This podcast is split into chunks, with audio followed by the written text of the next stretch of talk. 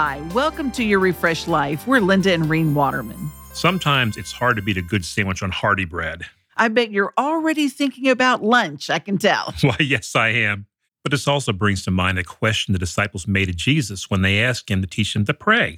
He shared with them a model of prayer that many call the Lord's Prayer, but in truth, it should have been called the Disciples' Prayer. If you take the time to pray through it line by line, it can be an amazing devotional. Sometimes it can take me close to an hour to get through it.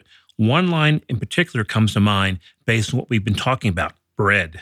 In Matthew 6:11, I know it says, "Give us this day our daily bread." When the Bible was written, the main food of the day for many was bread because they couldn't afford anything else. So praying for their daily provision would have been so important. Praying for God to provide what they could barely afford would have been a daily reminder of God's faithful love and provision. And the God who made all and knows all knows our needs before they are even a breath on our lips. So, creating us with the need for provision is a built in way we stay in communication with Him.